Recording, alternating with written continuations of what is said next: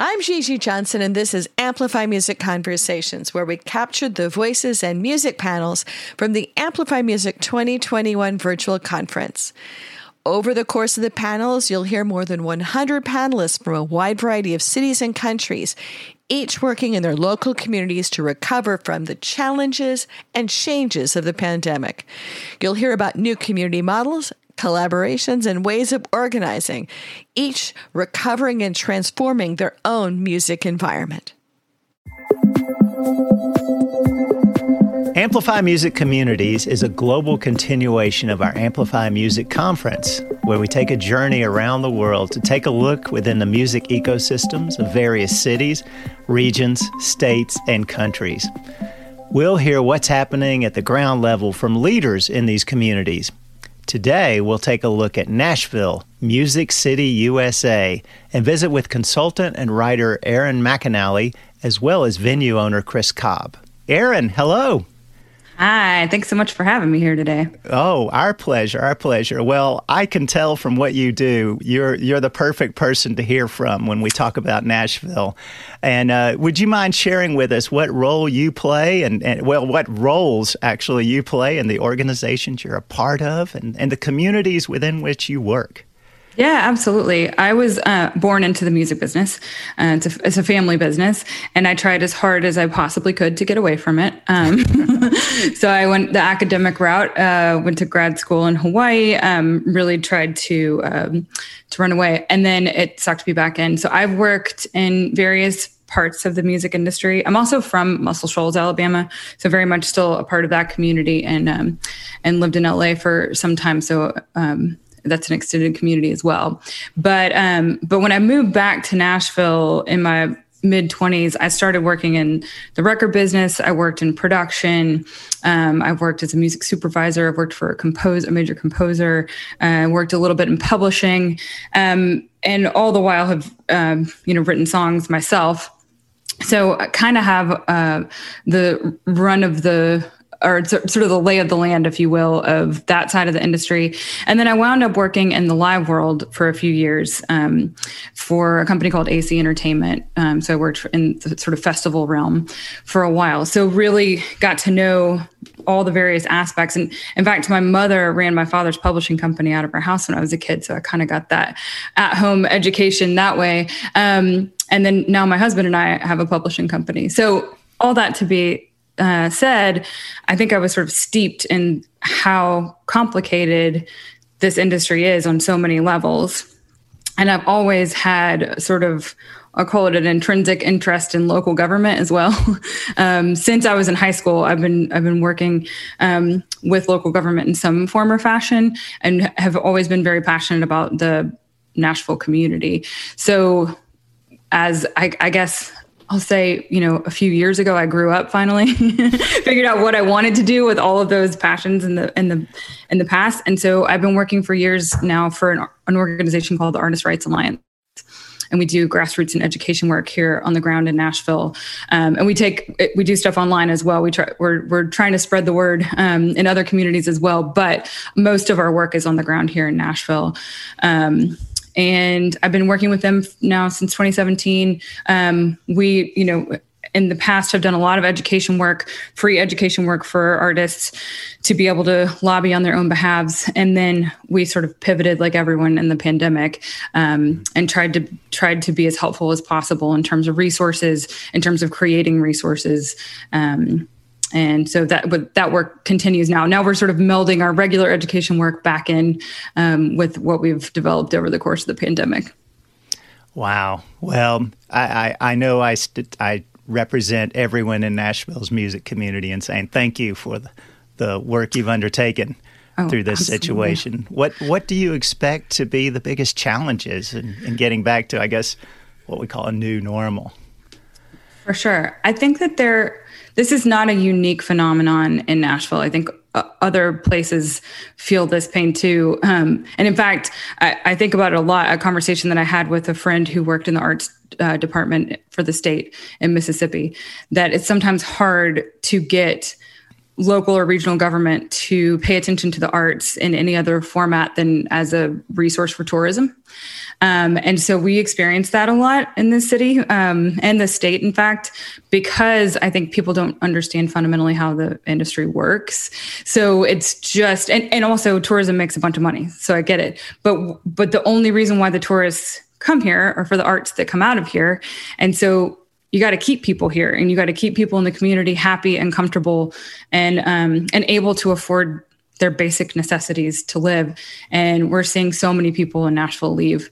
Um, you know, before the pandemic already, but particularly during the pandemic, there was no, there was not a lot of support happening, um, but there was a big push for tourism. So that is something that um, I was hoping would uh, would would be looked at at least. However, uh, I think the governor of Tennessee just launched a program this past week using tax dollars called uh, Tennessee on Me, uh, where they're paying for people to come to Tennessee as tourists. Um, so there's money there's money to be spent, um, but it's not being spent on the residents, and that that is something that I think um, the community here, the the you know we have truck drivers and makeup artists and lighting riggers and songwriters and all of these people, these thousands and thousands of people that support this global music business that are here. Um, and we have to support them. Otherwise, it's it's going to be a diaspora of people leaving here. So I think that that is that's my biggest concern. Um, it's it's such a great creative community. To lose it would be heartbreaking, and I think that that's true in a lot of big cities with a creative community. Mm-hmm. Yes, and and if we get a chance, let's come back to that government role and, and what they've been doing. But uh, to to look uh, to look ahead uh, positively, I guess, and, and and also ask you to put your uh, put your prognostications out. You know, what's what do you think will be the promising trends ahead? Any anything that that that looks at least at this point, or you would guess to be very promising in the in the months ahead. Well, it's promising that people are able to get back to work slowly but surely. Um, you know, the pandemic's certainly not over, but it's moving in that direction, hopefully. And um, you know, my family is getting back out on the road, which is a double-edged sword for me. It's it's I'm happy for them, but it's also you know, um, like here we go again. Um, but it's but it's great. I mean, I think I think a lot of people really, really missed being on the road. Um, some people, I think, not so much. Some people really, really miss it. And I think that that's exciting to get back to work. And I think that what is hopefully exciting is that a lot of people decided what they did or didn't like about the music business while they were forced to be quiet and sit and think about it. Um, and part of what is not to like about the music business is the revenue streams for recorded music. Um, and I think hopefully there's some energy there in terms of um, in terms of lobbying for some different policy on that front because we are uh, it is in desperate need of of reform if people are going to make a living. Because say another pandemic happens, those checks you know those checks from the live industry going away there's not a lot not a lot rolling in the mailbox for most people um, from streaming so figuring that out long term i think that there is um, there's some energy there that maybe uh, hasn't been in the past so i'm hopeful in that regard hmm. Let's, let's talk about that a little more I, I, I hear what you said that it gave artists plenty of time to think and sit back and think about the system in general and mm-hmm. how it works or does not work in their favor. Mm-hmm. Um, specifically to Nashville and the communities there, was there were there any existing issues there pre-pandemic that that are going to remain or or still need to be addressed that you can think of?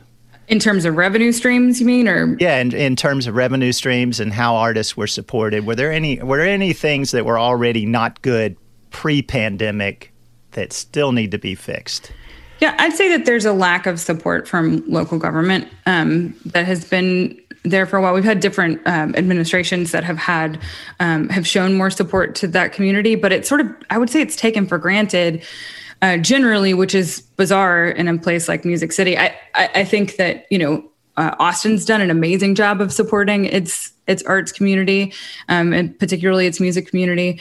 Um, and and in fact, Nashville does a, a, decent job of of celebrating its arts community, but it sort of has left uh, music to be freewheeling. Now, you know, if the there are a lot of major organizations that are based out of here or have have um, giant offices here, and and that's great that but there are also so many working class musicians here that are not necessarily supported by that or are a part of a union you know there are a lot of people that are sort of um, outside of the uh, structure of the traditional music business i guess um, that could could use the support of local government um, so i know keep uh, I keep bringing that up, but it is something that I feel really passionate about. That the that we do need to support our our arts our music community more as a city. Yes, and, and we talked about that earlier in the conversation, and, and, and specifically about the government.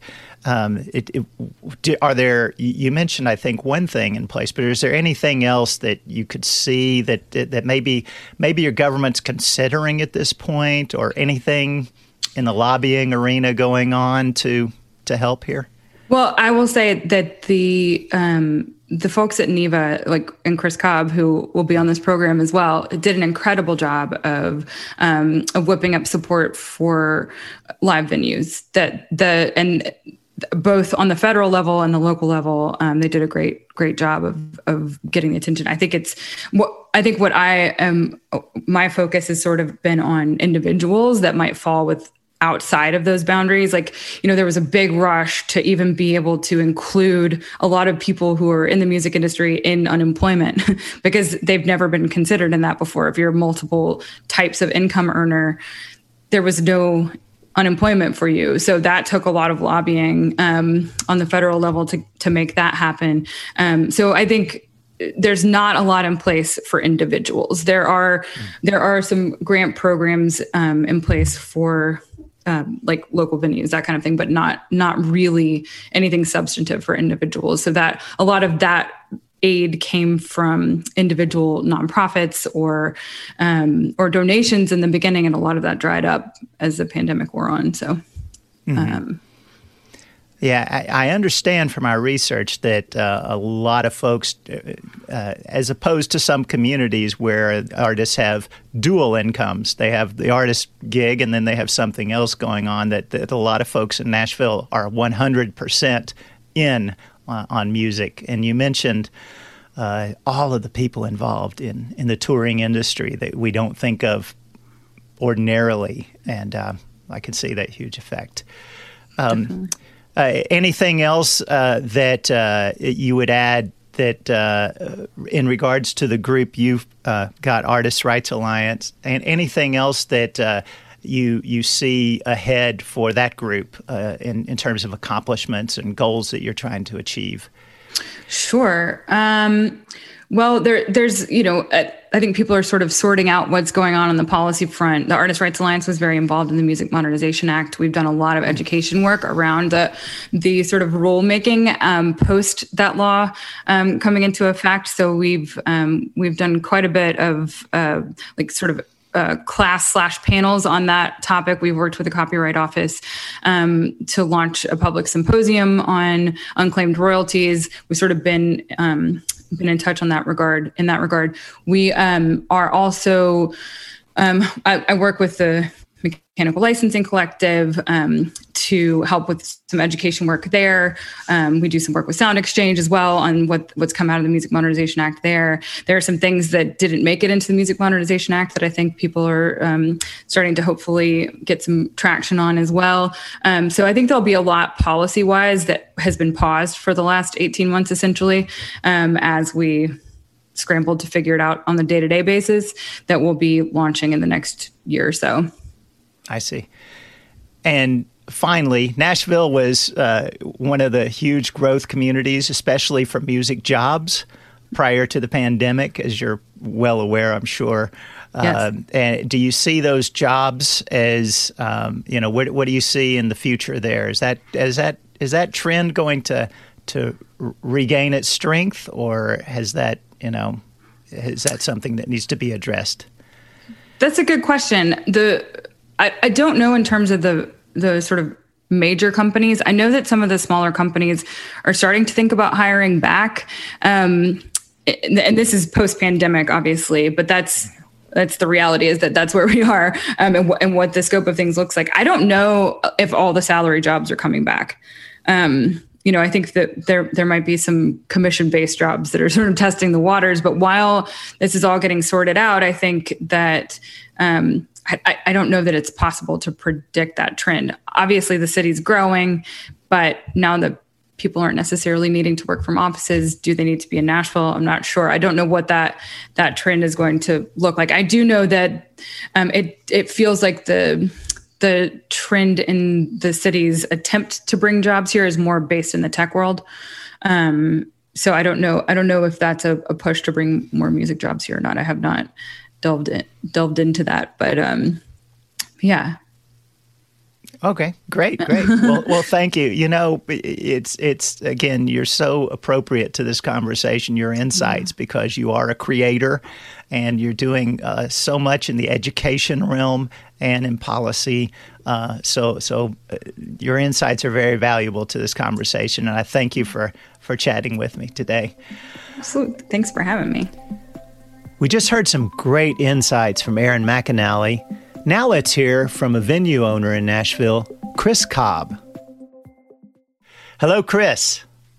Hey, Storm. How are you? I'm great. I'm great. I understand we're both experiencing 100 degree weather right now, and I appreciate you being here, uh, and I hope you're inside where it's cool as opposed to me. But anyway, happy to be here, and uh, and and Nikki's happy to be here too. If you see her creeping into the screen, I got my dog with me today.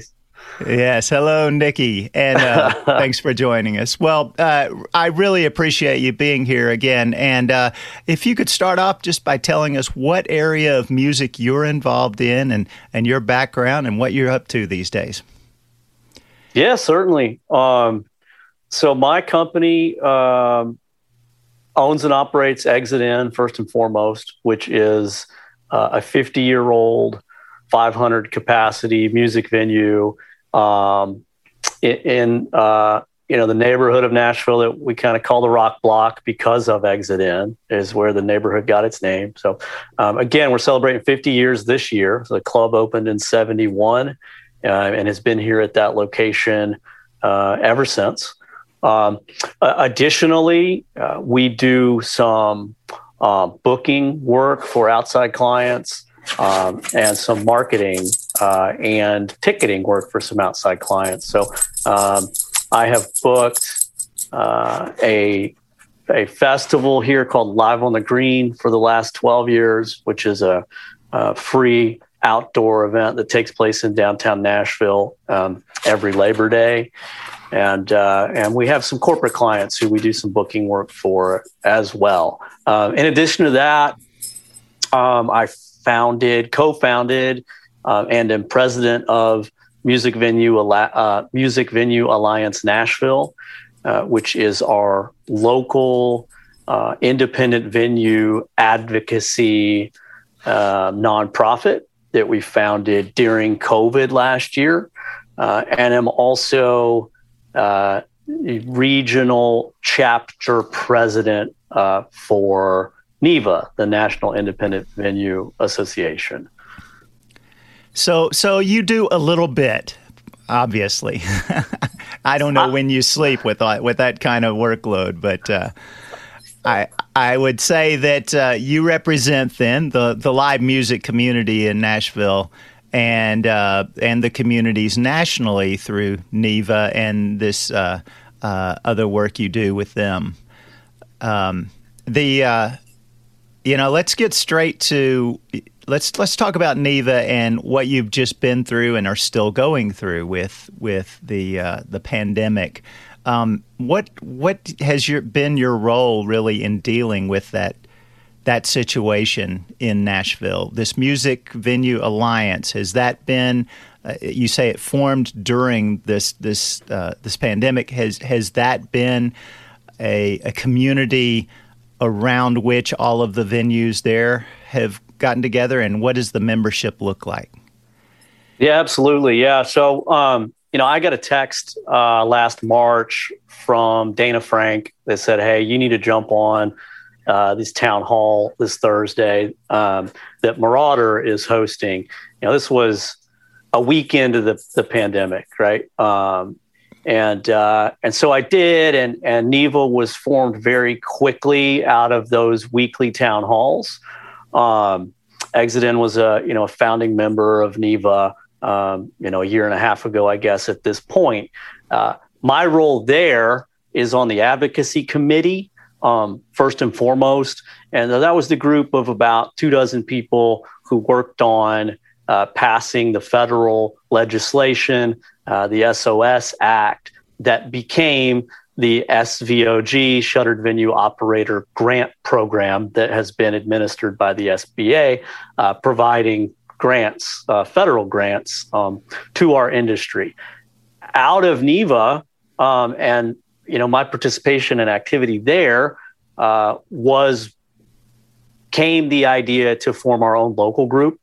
Mm. Um, but it's not entirely true. We, we, we'd had the idea for a few years, but uh, I think, you know, participation in NIVA and learning from colleagues across the country and, you know, also having some extra time because all of our businesses were closed, uh, you know, gave us the, the opportunity to go ahead and get formed locally as well. So Todd Olhauser, who owns um, the Mercy Lounge complex, and I formed our local nonprofit Music Venue Alliance Nashville. I think it, you know around April of last year, um, and it's been amazing. So we've got um, you know all the independent venues in town are members. That's 15. Um, you can check the member list at mvan.org if if anyone's interested in seeing you know who the independent venues here in Nashville are. Uh, and we're really active. Um, we're really active. It's been it's been great on a number of levels. I think our uh, you know our top tier achievements, if you would, uh, was a, a, local grant program which provided two million dollars in grants to Nashville's independent venues. Uh, so uh, you know we advocated for uh, that legislation and got that passed on the local level. And then the other one um, that I think was you know that we're pretty proud of was a, a streaming um, series that we developed in conjunction with the Nashville Convention and Visitors Corporation, um, which streamed, I think, 50 shows. I'm, trying to remember, you know, it seems like so long ago now, even though it was just last fall, but a lot's happened. Um, I think 50 shows from the 15 venues, uh, two or three, you know, uh, two or three bands each. And so it was great because what it did is it, um, you know, it breathed some life into our local community here um, and gave us the opportunity to uh, have artists perform on our stages, which had been closed for months at this time. It put some money in the bank um, for the venues. It put money in the artist pockets, and it allowed some of our tech staff to come in and get some work and get paid as well. So um, those those were the two main initiatives that that MVan undertook um, last year. Um, and, and, then I think that, you know the kind of the, the part that goes unspoken um, most of the time is is the community and the moral support that these organizations have provided for all of us. And um, you know depending on the day uh, 10 15 to 80% of, of our calls might just be you know how's everybody doing? Um, a, a lot of especially early on you know a lot of the calls end up completely off of agenda and uh, just gave us all a place to um, you know to be able to share what we're going through and and get that moral support that we've all needed so much over the course of the last 18 months. Mm-hmm. wow it, clearly you've had some accomplishments amidst all of the challenges during this time. What what do you see as the challenges ahead the rest of 21 and into 22 what do you see as the biggest challenges Oh my goodness. Um, well, uh, you know, I think there's two main sectors of challenges, and and one is the segment of challenges that existed, um, you know, for the creative working class communities, um, the people and the businesses that support those communities. And uh, there was a large set of challenges that existed for us pre-COVID. Um, you know, the main ones are uh, development, um, gentrification, uh, rising rents, rising cost of living. Uh, these are major issues that that were affecting us all pre-COVID. Um, unfortunately, we saw an acceleration of many of those issues during COVID, while the creative working class communities were fighting to survive, uh, those factors that were already negatively impacting our communities were able to thrive. Uh, and so that's a major, major issue going forward. Um, the other one is COVID, right? Uh, you know, um, it's not over. Uh, I spent this morning looking at heat maps, um, researching uh, county and municipality uh, mandates, orders, rules, suggestions from across the country, um, looking at uh, hospital bed availability, um, and starting some dialogue with our team here at the club uh, about what we should start to think about and plan for uh, as we see uh, COVID rates continue to to rise, especially here in uh, you know in the state of Tennessee, which I think as of today is is 47 out of 50 um, states for for vaccination percentages. Hmm. Yes, we, we still don't know where this is going as we record this and, and have this conversation. Who knows? And and I would imagine that uh, your your community is is having to tackle the question of what next and what do we do in light of those mandates or or lack thereof. I'm I'm sure that's absolutely a challenge. Yeah, big time. Uh, you know, thankfully, um, I think we uh, were forced to learn how, how to be super flexible um, over the course of the last year and a half in our industry. Um, and uh, so we've got a lot of practice with that. I think um, the other side of that coin is, you know, how real the exhaustion is at this point. Um, you know, for for our uh, for our for our team, for our security staff, our bartenders, our back of house team. Um, you know, it's hard. It's been really hard um, mentally, and uh, so I think it's nobody wants to have to deal with it, but the reality is, is that it's here. And so, um, you know, I just ask, I, I, ask the public, I ask customers, um, fans of live music, uh, to, to, to come out, um, when you feel safe and just to please be patient, uh, with our industry, uh, as we continue to try to figure out how to, how to keep everyone safe and have live events at the same time. Mm-hmm. And and to that point that you're making, that I understand that Nashville, of course, is one of the largest employers of folks in the music business, and, and especially in the live music business. There, uh, you you've got a lot of folks. To, are they coming back yet to the venues, or have they sought other careers? Have they have have they moved on, so to speak, or are they are they still your staff uh, and and working, you know, to to get back to normal. I guess. Yeah, yeah, a little bit of both. I mean, um, a little bit of both. Uh, we've, I have felt really fortunate that we were able to get almost all of our full time team back together uh, after you know being out of work for 14 ish months. Um, you know, I think that's just a testament to uh, the members of our team here and um, how dedicated they are uh, to their chosen profession. And um, you know, I think uh, that that's that's really all it says is that that those six people love this enough that they figured out how to ride out the pandemic and ride out being unemployed um, and wanted to come back knowing what they were going to be up against. Um, uh, you know, with our part-time team, all of our event staff, security, bartenders, etc., uh, we've had a lot of loss um, of those team members. We've had a lot of people who literally physically moved and no longer live here. Um, I think we're going to continue to see that as uh, you know, as as we continue so much change globally, um, people are moving, and uh, it's just it's going to be a factor for employment. Um, yeah, we saw a lot of folks move on. We've seen some folks who uh, still live here but just didn't want to come back, um, and we've seen some folks who came back and then decided that they didn't want to stay. Um, you know, mostly out of um, out of COVID concerns, right? Um, mm-hmm.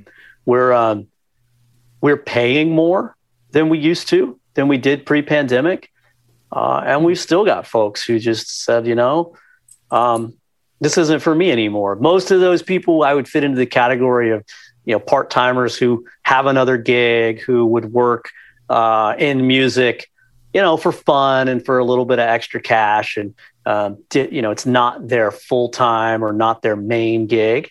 It was a side gig. And we've had some of those folks say, you know, I just, not right now, you know, not right now. Okay. Let's turn the lens a little more rose colored, I guess. What, what are some positive trends that you might think are ahead? Any promising trends you're seeing or anything you're seeing that that uh, bodes well for the future? Wow. Um. I know. I know that's I, that's a tough one right now as we sit here today. Yeah, I mean, you know, uh, my my I, I don't spend a lot of time thinking about positive trends right now. Unfortunately, I, I spend a lot of energy thinking about, um, you know, how we're going to keep the train on the tracks. Uh, we've been open for almost two months now after 440 days of closure. Um, it's been good. Um, it's been great at moments. Um, you know, for morale and mental health, it's been great for our community, um, for artists, musicians, um, creative working class people. Um, for so many of us, uh, we do this because we love it, and not having it around uh, was terrible for mental health. And so that aspect, uh, having live music back, uh, has been unbelievably positive for so many mm-hmm. people. Mm-hmm. Um, I think that's the big positive, and and I think that um, you know I I don't think we're going to have a complete shutdown again. Um, I think that's a positive. Um, I think we'll figure it out.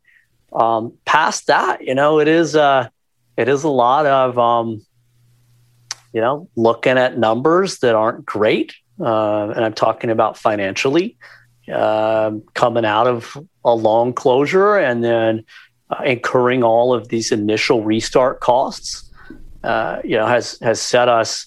Um, you know, look, I'll, be direct about it. Um, we lost more money in our first month of closure uh, than we lost in our first. I'm sorry, we lost more money in our first month being open than we lost in the previous month when we were completely closed. So it's uh, we're losing more money operational right now, um, which is what we were saying during closure. You know, to government agencies who, you know, we were lobbying and petitioning for assistance. Was hey, um, you know, when they're saying, well, why are you closed? We were saying, here's why. Look at these numbers and.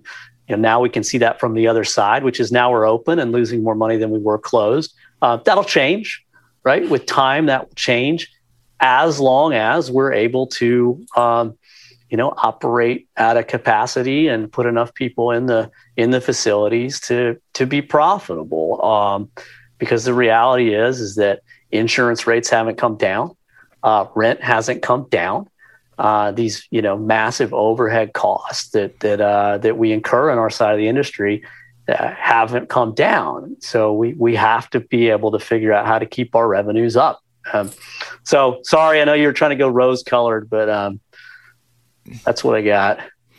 I totally understand.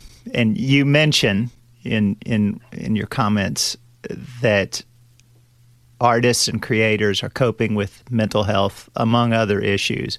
I know you mentioned earlier in our conversation that uh, you all started a streaming program during COVID and what other what other support mechanisms have been in put in place or what program initiatives have been put in place to help artists either either current currently as we sit here today or for the future what does it look like for artists what what what opportunities will we have for them going forward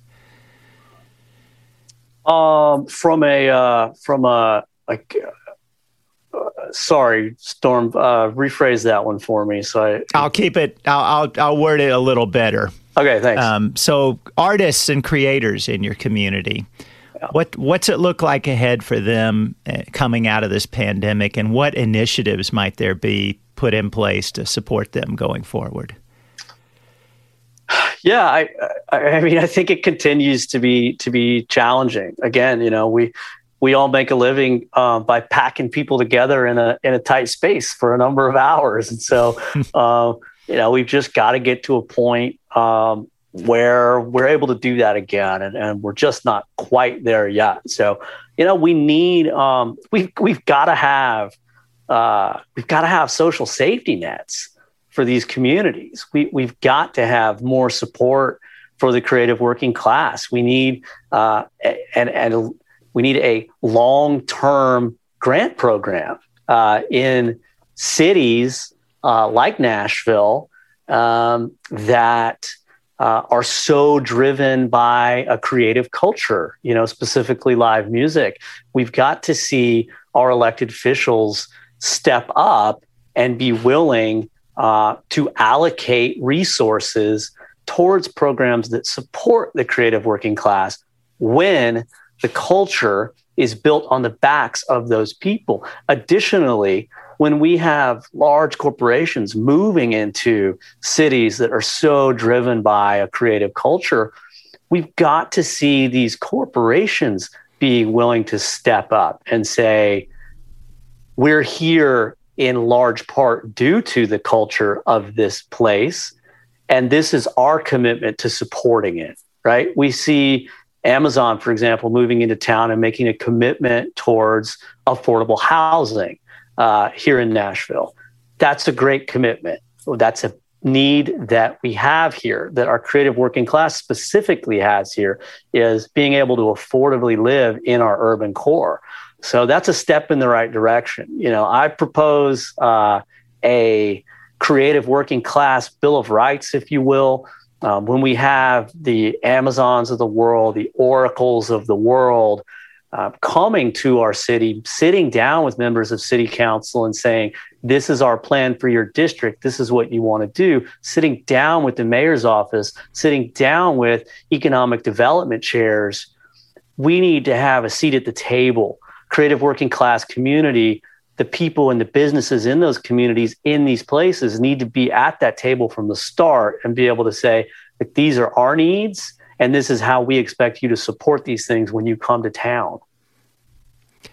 Well thank you for addressing how government and public policy can support those those activities and and yes uh, very key to what's going on and we hear that in a lot of communities you mentioned a bill of rights did you say is that a is that a a, a, a wish list item, or is that something that's in progress for you? It's not in progress yet. Um, I, I, wish it were, um, but uh, I, I, believe it's a great uh, tool mm-hmm. um, mm-hmm. that can be a public facing tool um, and that can also be used in conversations um, with the private sector, with government to say, uh, you know, this is what our musicians um, deserve to have in Music City, right? Uh, affordable housing, affordable transportation, uh, be able to make a living wage doing what they love and creating the culture uh, that brings so many people to town. Especially in Music City, where I know music tourism is a big deal there, correct? It's a huge deal. Yes, it is. Um, but, you know, it's not just here. Uh, if you go and cross reference um, the cities uh, and municipalities that tout and market and talk about uh, a music culture, and you cross reference that list of cities with the list of the most rapidly growing cities in the country, you're going to see that it's the same list. So, Seattle, Austin, Denver, Nashville, uh, these places that are growing so rapidly, it's not a coincidence that live music is a huge part of the culture in these cities. Mm-hmm. Absolutely. Thank you. Thank you for that. Those comments. Uh, you mentioned earlier the Independent Venue Alliance. Did I get that name correct? The Independent Venue Alliance there locally? Uh, Music Venue Alliance Nashville. Music Music Venue Alliance Nashville. Thank you. Uh, what other organizations or initiatives have sprung from from this situation that you can think of? Well, I know you spoke with Erin McAnally, um, you know, who's been a great advocate for musicians, specifically in Nashville. Um, so she, you know, she was able to do some great work um, and work on a micro grant program here um, for specifically for the creative working class. So we did see a little movement there. Um, you know, it's it's it's. Uh, I hate to say it, but um, not much in, mm. in Music City at this point. And um, you know, I think the uh, the positive side to that is that we have a great opportunity um, to do some great work and make some progress, some much needed progress um, in our city. Uh, the hard part is that it's a lot of work. Uh, and it's it's you know mostly volunteer work um, at this point, and um, so you know we're having the conversations and we're we're we're making the time and um, the right conversations are being had. Uh, but today, uh, there's not a lot of um, actual organization or new organizations that exist uh, to address the issues that we've been talking about. Uh, I, I'm very hopeful that you know we're able to keep the train on the tracks. I think Music Venue Alliance Nashville created a great foundation um, over the last year and a half. Uh, what we have now that we didn't have before is a uh, we have really close relationships between these independent venues. Um, and that didn't exist on the level that exists now. And that's huge. Uh, so much can be done um, just out of the fact that we talk every two weeks, we meet every two weeks, and we're sharing information and ideas and helping each other uh, as a community. So that's a huge positive and a foundation level that we can build from. Um, the other thing is uh, that you know we um, we've got uh, members of the mayor's office, the mayor himself, members of city council, uh, recognizing us, uh, using the term independent venue. Uh, this is brand new, you know, pre our organization, pre COVID, believe it or not, that didn't happen even here in Music City. So um, we've come a long way. Uh, and again, we've built a great foundation. I think now we've got to figure out how to build up from there. Um, you know, we, we our board met this week on Monday, and and um, uh, you know we have some specific uh, some, some, specific action items that that we've got to to figure out how to achieve, and uh, ultimately uh, we need staff. We need people who aren't volunteers. Um, the the you know now that businesses are back open, uh, the volunteers have to go back to work. Uh, you know, the people who got us this far, and so so we've got to be able to figure out how to pay people, which means we've got to fundraise, and uh, that's where we are today. Is is wrapping our head around um, funding. You know, for organizations like Music Venue Alliance Nashville on the national level, National Independent Venue Association uh, desperately needs funding right now. Um, again, we've come so far, uh, but this is the next step. And and you all have accomplished so much. Uh, I, I hear you when you say that you've brought venues together. Folks are communicating more than they were pre-pandemic, if you will, and that's a positive. Were there any issues before the pandemic that be it gentrification, be it anything that was already a problem before the pandemic that still exists once we come out of this, you think? Oh, absolutely. I mean, the issues that existed before, um, unfortunately, uh, have been for the most part heightened at this point. Um, you know, the the good news is we're organized on the other side for the first time ever. So um, we're in a much better position as a community to push back than we were, uh, which is good because uh, it's coming and it's coming fast. You know, a couple of specific examples. Uh, uh, noise violations.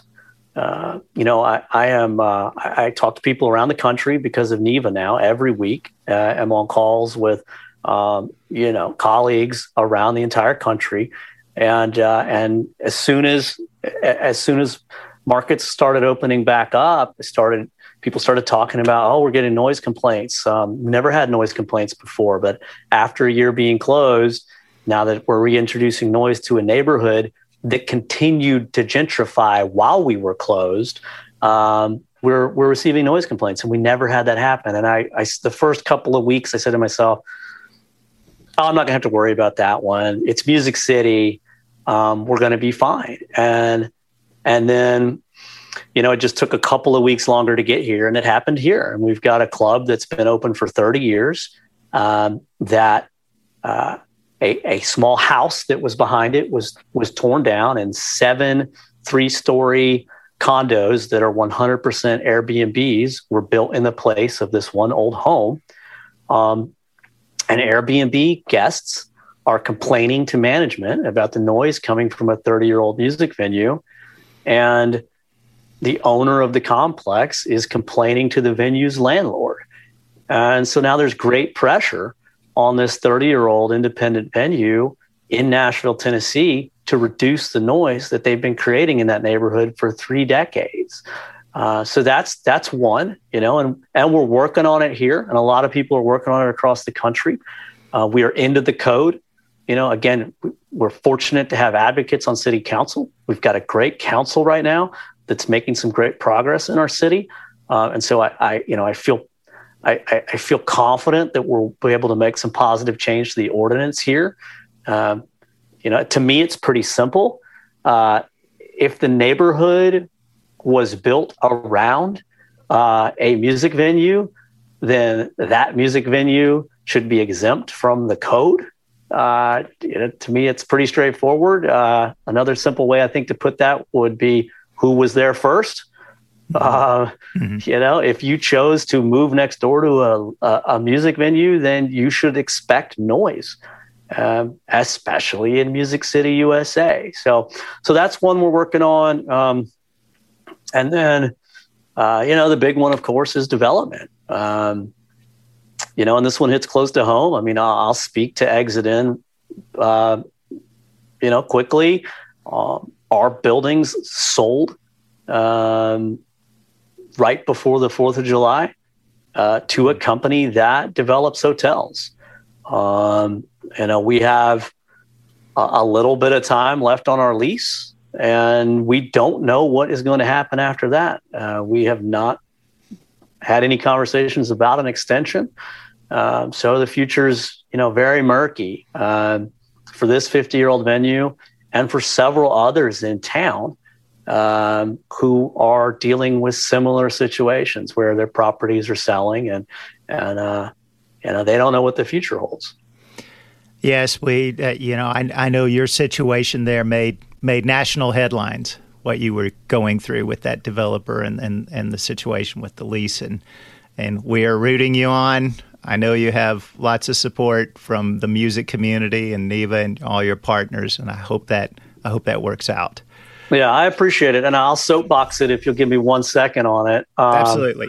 You know, uh, just just to, to, to, try to close it up on that subject a little bit, but um, yeah, at the end of the day, um, it's about it's about property value, and uh, and you know we've got to do work to ensure that um, independent businesses, whatever they may be, uh, music venues, bookstores, restaurants, um, record stores, all these great places that that make our neighborhoods places that we want to be.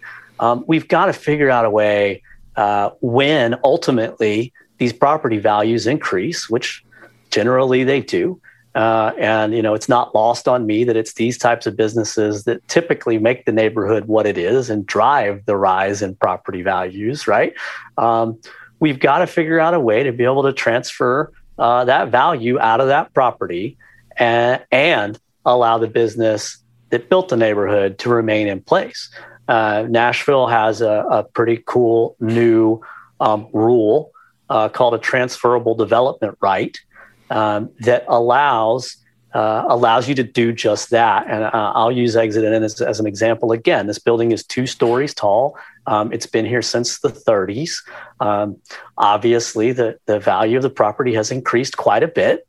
Um, it's zoned for about uh, 80 feet. You know, so let's just call it eight stories instead of two that we have currently.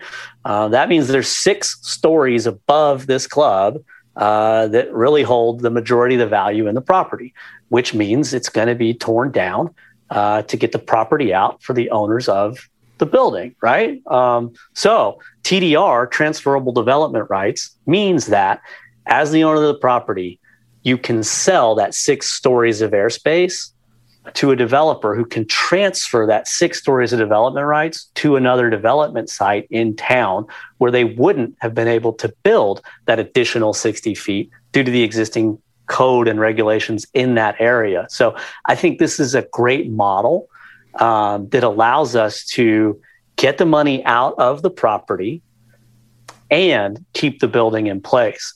Ultimately, of mm. course, the one other big step that we have to work towards is getting the buildings, the dirt, if you will, the ownership of that into the hands of the longtime operators. That's the other big one that we've got to figure out how to check. Mm-hmm. Well, very interesting, and thanks for giving more uh, detail. The, the, kind of stuff we don't see in, in many of those stories about your situation. So I appreciate your insights and and explanations as to what's going on. Exit/In 50 years. Congratulations, and uh, quite an accomplishment. And um, as we close out, I'd, I'd like to ask a more personal question about you.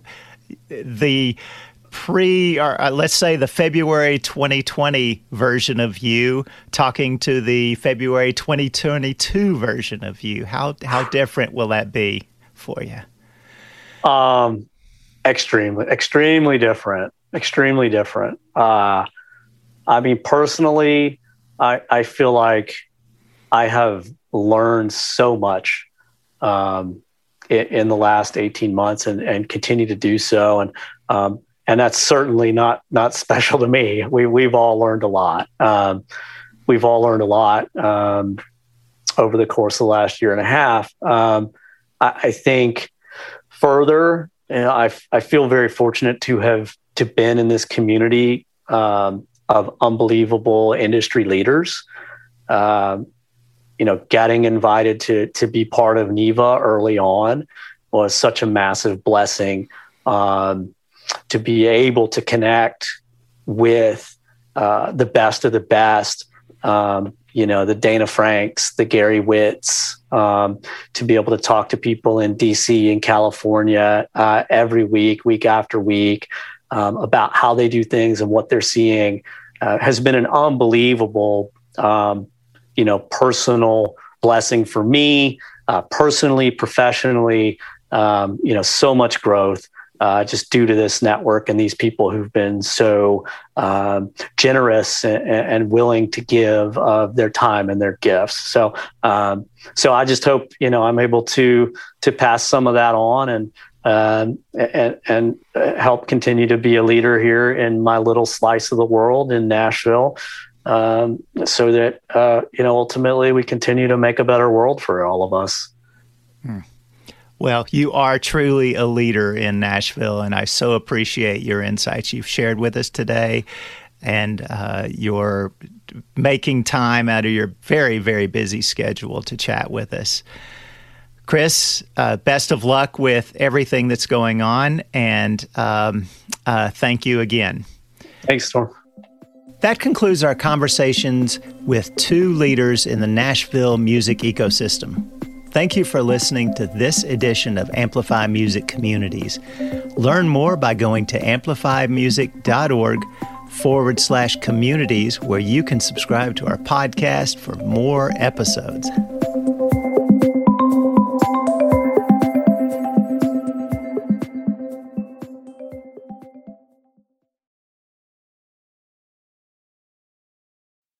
Well, thanks for listening to Amplify Music Conversations. We hope you enjoyed this discussion and come back to listen to our other podcast episodes, either following us in your favorite podcast player or at amplifymusic.org or even on YouTube. And you can find a way to sign up for our email list and join our various groups on Facebook and on LinkedIn. We'd like to thank the Institute of International Business at the University of Colorado, Denver, who sponsors this podcast series, as well as the conference sponsors MIA, UCLA Herb Alpert School of Music, the Creative Arkansas Community Hub and Exchange, Bandzoogle, Tully, and LyricFind. We've had great support putting this conference together this year, and we look forward to continuing these conversations with you through this podcast. Thanks for listening. You have found one of our adventures now in the Marimel Podcast Network. You can find our shows everywhere that you listen to podcasts. We've got Amplify Music Conversations from the Amplify Music conferences during the pandemic, Creative Innovators, and now Innovating Music. If you're interested in following up with us in any of these shows, please reach out on our websites and you can find those in the show notes.